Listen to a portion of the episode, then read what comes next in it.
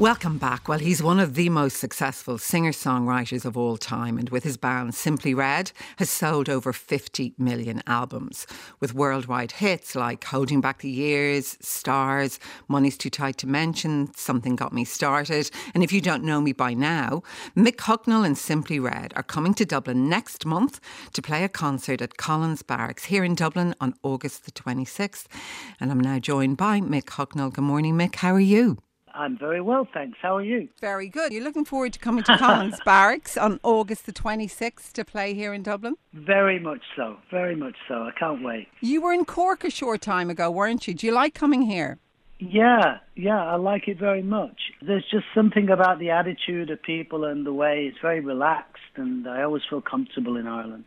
And I noticed recently you got an Irish passport. I think you were rejoicing about getting your Irish passport. Well, I very much appreciate the benefits of being in the European Union and uh, free movement. It makes me quite sad to think now that my 14 year old daughter, when she gets to be older, can't live and work in the European Union like our generation could. And it seems to be a step back, not a step forward. What is your Irish ancestry, Mick? Let's clear that up once and for all. My grandfather on my mother's side was born in Banagher in County Offaly. He moved over to the northwest of England when he was young and married a, a lady in that area. My grandmother on my father's side is Scots, and my grandfather is from Cumbria. So I think it's fair to say when I did my DNA test, I'm a full on Celt from the northwest of the British Isles. You couldn't really deny that with your hair as well, though, could you? Probably not, no. and I gather your dad, Reginald, was a wonderful man. He was a barber, was he?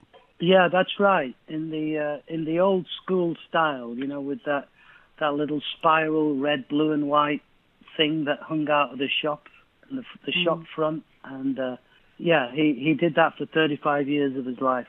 Did he ever want to get at your hair? Oh, he used to cut my hair regularly, especially during the punk period because I used to have it shaved around the sides, and he loved my hair at that point because that was before I was a punk. I was a little bit of a sort of long-haired hippie. Uh, I mean, I was only like 13, 14, but but um, so yeah, he loved the punk period because I had it really short. Remind people where you grew up. I'm a working class boy. I grew up in East Manchester. I was a, a single parent family brought up by my father. Because when you were three, I think your mum Maureen left, didn't she? Yeah, yeah. Now let's not blame the Irish for that one, because remember it's only my Irish grandfather. It wasn't his fault. In fact, my father got on very well with my grandfather. So, interestingly, I didn't actually know that he was Irish until much later on. And when you, because you're a father now, and I know a very loving and proud father. Do you reflect now on what a big seismic impact that must have had in your life when you didn't have your mum around anymore when you were three? Well, I was very fortunate, and uh, I was surrounded by love. You know, I, we mm. um, there was a real strong sense of community at that time in the area where I lived, and my father had a, a, a friend who was actually the best friend of my mother and she she had four kids, and uh, the, the the youngest one was the one that turned me on to the Beatles when I was about five, and I, I, I sort of got passed down through these four girls. So when my father my father carried on working, he he was not gonna go on the dole or anything mm. like that. That wasn't his style. So I got passed down first of all to the mother, and then to the eldest daughter, and I got passed down through to the youngest one until I was about nine and then I started when I was about nine or ten. I started to go to school by myself, and uh, I would then go home and sort of make myself something to eat before my dad came home. So I had a whole different rhythm than most kids have, you know, especially because I was an only child as well. I got used to spending a lot of time on my own, which made me very independent minded and um, not not really reliant on anybody. I kind of don't like to be mm. reliant on people. I like to get on and do things myself. And do you think that's true to this day? Well, I think it gave me a drive that, mm. that you know, I wouldn't even describe it as ambition because they, they, I, I suppose I was musically ambitious. I, I, I've always really, really loved music. It, maybe because of my upbringing, it was a kind of a sanctuary for me. It was a place I could go and be be alone, but be in this world of melody and and uh, uh, and I just really used music as as a kind of uh, like a big brother somehow. And is it true then? I mean, that would make sense that you know you love that song. If you don't know me by now, by Harold Melvin, I think, and the Blue Notes, and that is it. When you were a teenager, you you loved that song, did you? Well, when I when I, I got my first record player when I was uh, eleven, and um, then I started buying records at that point every Saturday because I was always working. Uh, right from being nine years old, I was delivering milk, delivering newspapers, because I wanted to put some money into the house. You know, my father mm. was uh, actually very poor, and but but he wouldn't. He, he would have been had more money if he'd have gone on the dole, but he he wouldn't. Mm. And consequently, his style of barbering was old-fashioned. And he, I remember he used to curse the Beatles because he said, "I love the Beatles, but that bloody long hair, it's destroyed my business. You know, so he, my father was really kind of right on the, the edge of poverty for most of, of my teenage years, you know. Mm. Um, so he, the, the, the, the style of life we had is that I wanted to go out and get some money for myself. So from nine years old, I was delivering newspapers. Wow. Uh, I had a brief period of delivering milk and then I got promoted to collecting the money for the newspapers on the Fridays, and then uh, so I was always I was always an industrious kid, and I always had money in my pocket from from working hard. So did you buy yourself your record player then to listen to people like Harold Melvin and the yeah, Blue Notes? and and I and I bought my own guitar when I was uh, sixteen. Um, so I just, you know, because my father had no money, so I, I, I you know, I, I couldn't really rely on him to to get me things. I mean, he, he maybe he did buy me the record player. I'm not, I can't mm. remember exactly, but I definitely bought my own guitar.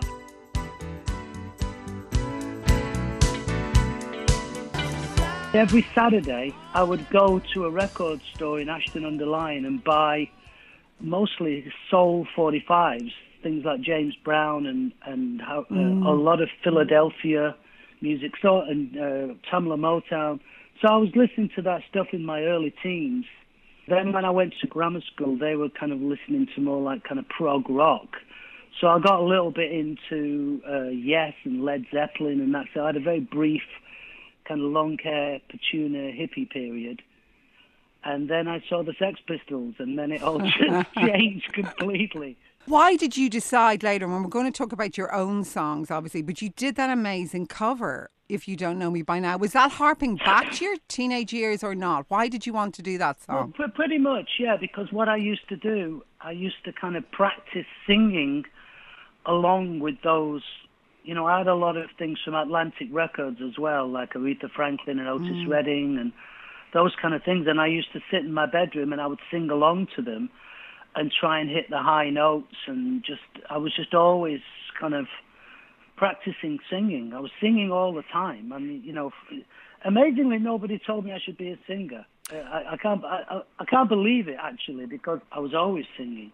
Because I was going to ask you that you have a magnificent voice. I was going to say, was it a teacher who spotted it? But you're saying it wasn't really spotted that young.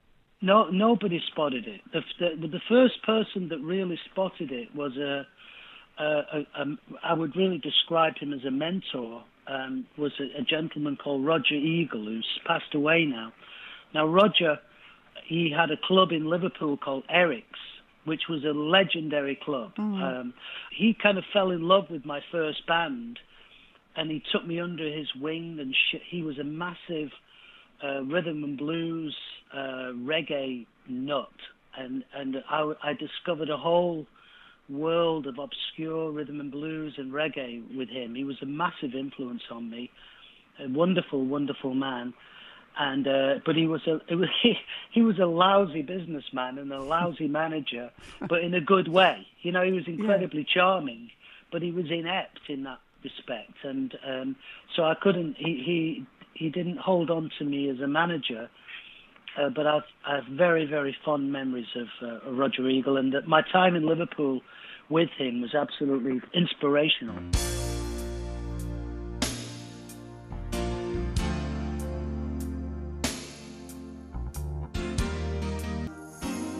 Your song Holding Back the Years, it's such a magnificent song. But is it right that you began that when you were 17 and then finished it in your 20s? Is that right or a myth? No, it's absolutely correct. I'd actually just, I bought my guitar when I was 16 and um, I used to sort of try and learn to play some chords in my bedroom. Holding Back the Years was actually the second song I ever wrote, but I didn't write the choruses, the I'll Keep Holding Ons probably the key part of the song in a way, until I was 24. So um, mm. the original recording of it doesn't have the chorus in it. And uh, so, but I used to play that version of it with my first band, the Frantic Elevators. It's a remarkably mature song, though. Do you think, when you look back now, for a 17 year old to begin? And I mean, was that about your experience as well of your childhood? Well, I was at art school at the time, studying a foundation course, and, and our painting master, Bill Clark, who was, a, again, a wonderful man. I've been very lucky having key people throughout my life who were really good to me, you know, and, mm. and just, just took me under their wing. But but Bill, whenever when when he would talk about us doing painting and in live classes, he described that the best time you're painting is when you lose yourself in something where you, where you're not fully conscious of what mm. you're doing. And I think when I wrote the song "Holding Back the Years," I didn't know what it was about. I was almost writing in a subconscious state, mm. and it just kind of flowed out of me because I realized as I looked back in later years that obviously it's about my mother and my father, and it's about a, a, a, general feeling that maybe why it was such a universal kind of success was that there comes a time when we all have to leave the nest, and and you, you know you want you, you want to strike out on your own, but at that moment when you first do it, you still want to hold on to that that house and your mom and dad, and you still you, you're a bit kind of you know what I mean? You, yeah. you, you, fright, you, you're sort of frightened to go out there, but you know that instinctively you have to. You have to strike out on your own eventually and uh, that was the stage that I, that I was at when I wrote that song. It's interesting what you said because I interviewed Van Morrison a short time ago, and I asked him about Astral Weeks, and he kind of said, "Well, I don't know how that song happened. Really, it just came out of me. I mean, in a way, you're almost yeah, saying yeah. you wrote that in a similar way. It just came out of you." I can I can totally see that Van, Van's a friend of mine. I could see that he would mm. be that type of person. There's a certain way that he has where I just think he just does things. Mm. You know, he just they just happen. He doesn't. I, I try not to think too hard yeah. about stuff like that. I just kind of get my head down and get on with what I do. And I'm sure lots of people have their favourite song. I love your song for your babies. I mean, I love the mm. line her faith is amazing. The pain that she goes through contained in the hope for you, which I think of anyone who's ever had a baby, it's a magnificent line. Again, I didn't think too hard about it. It was actually inspired by my management at the time, uh, two two gents, and they both had kids roughly at the same time. Mm. And I was lucky enough to sort of observe, sorry, the, the, the changes that they seemed to go through when that happened. You know, I mean, mm every time I think when when a person has a child, if if they're in a good state of mind, they appreciate the miracle of it. Yeah. They, they appreciate the, the the extraordinary thing, you know. And I've been lucky enough to have a kid myself, and and I've really enjoyed being part of her growth. You know, just watching her grow and giving her little bits of advice, answering questions, and just being generally around and uh, it's been an enormous honour, actually, mm. um, to be part of somebody, somebody's life as they grow and develop. Do you think it changed you when you oh, became a father? Yeah. yeah. I mean, I was a, I was a sort of drunken playboy before I had kids. before I got married, I was just out having a grand old time. You know, I wasn't doing anybody any harm. I was just like living this life of a sort of kind of rock and roll lunatic, really. But I, I kind of stepped back because I thought I sort of thought this is killing me. I'm not going to make it if I don't if I don't stop living like this. I won't be here for much longer. So, and then I fortunately met a wonderful, a wonderful girl who ended up being my wife, and um, uh, we we just have a great life together. Which is fantastic. Your album Stars was obviously huge and the hit from it was huge as well. Was it as big everywhere as it was, say, here and in the UK? At the time, it, it was a, it, I wouldn't want to call it a flop, but it didn't work in America. I remember El- Elton John saying to me that he, he was shocked that it didn't do as well in America. You, he said to me, you must have been devastated that it didn't go for you in America. And by then, I'd kind of become quite disillusioned with America anyway. You know, my generation, coming out of the punk generation, we didn't have the same reverence about America as say the Beatles and the Stones had. You know, they had they had Elvis and apple pie. We had Richard Nixon and Vietnam. And so mm. we, and we were doing really well in Europe and I really love touring in Europe and that's enough for me. I d- I don't need the adulation. I, I I just need to do enough work to make a good living, and that's how I, I feel. I'm not I'm not a massively ambitious person. I just like doing my job, and so I've got a really nice routine now, effectively, of of certain territories that I love to be in. I love the culture. I love going to the art galleries. I mean, I miss the art galleries in America, I got to say, but um, feel blessed to have actually just survived and gotten even to this position because so many people mm. around my generation, I mean, the, the, the, the artists of the 60s somehow have kind of lived better than the artists of the 80s. So many of them are gone. You know, mm. Prince, Michael Jackson, so many of them. And you just think, oh my God, where's the rest of us? where, where, where, have they, where have they gone? So, do you feel that you've just been lucky? Do you think life's a bit of a lottery, or you make your own luck? I mean, why do you think you are a survivor? I think it's a little bit of both, actually. I think there's a lot of luck in certain respects, but then again, if I'm really honest, I've worked very hard, mm-hmm. you know, and, and, I work hard. Bit, but it, when I say work hard, I love my job, so it's it's not really working hard. If you love your work, then your work becomes a way of life. That that is what you need. You know, that's what you need. And I really do feel more anything for people who are unhappy in their jobs, that are unhappy in their work, and uh, uh that that's awful. That could that, that's a curse. So, do you feel blessed in a way, or just lucky that you ended up having a career that you actually love? Like you go to work and you love what you do. Yeah, I feel I do. I feel very, very fortunate. One, one that I have the ability to sing, and um, probably more the ability to write songs, um, because that that's that's the real. You know, if you write a great hit, that's the jewel in your crown for the rest of your life. You know, it, it, it keeps paying the bills and everything. It's it's uh, that's the biggest gift of all, I think, to be able to write songs. You've written a lot of big hits. Which is your biggest selling hit? Like, which of the, your hits has been the most successful? Well, uh, the, the, the Stars album is a, is a, a, a massive record for us. Uh, Holding Back the Years, obviously, um, the song Fairground, Sunrise later on. I've just been aiming to have like a hit every decade, and because not many not many artists have managed to pull that off. Um, so I've got high hopes. I've got an album coming out next year that is being very well received uh, by by the record company and management and stuff. So I'm hoping that I'll get to manage just manage to get a hit out of that as well. Well, that sounds great about your new album, Mick. Thank you very much for talking to me this morning. I've loved talking to you. And just to repeat, you're going to be playing in Collins Barracks here in Dublin City August the 26th. It's a beautiful venue and tickets are available from ticketmaster.ie. Thank you so much, Mick. Mind yourself. An absolute pleasure.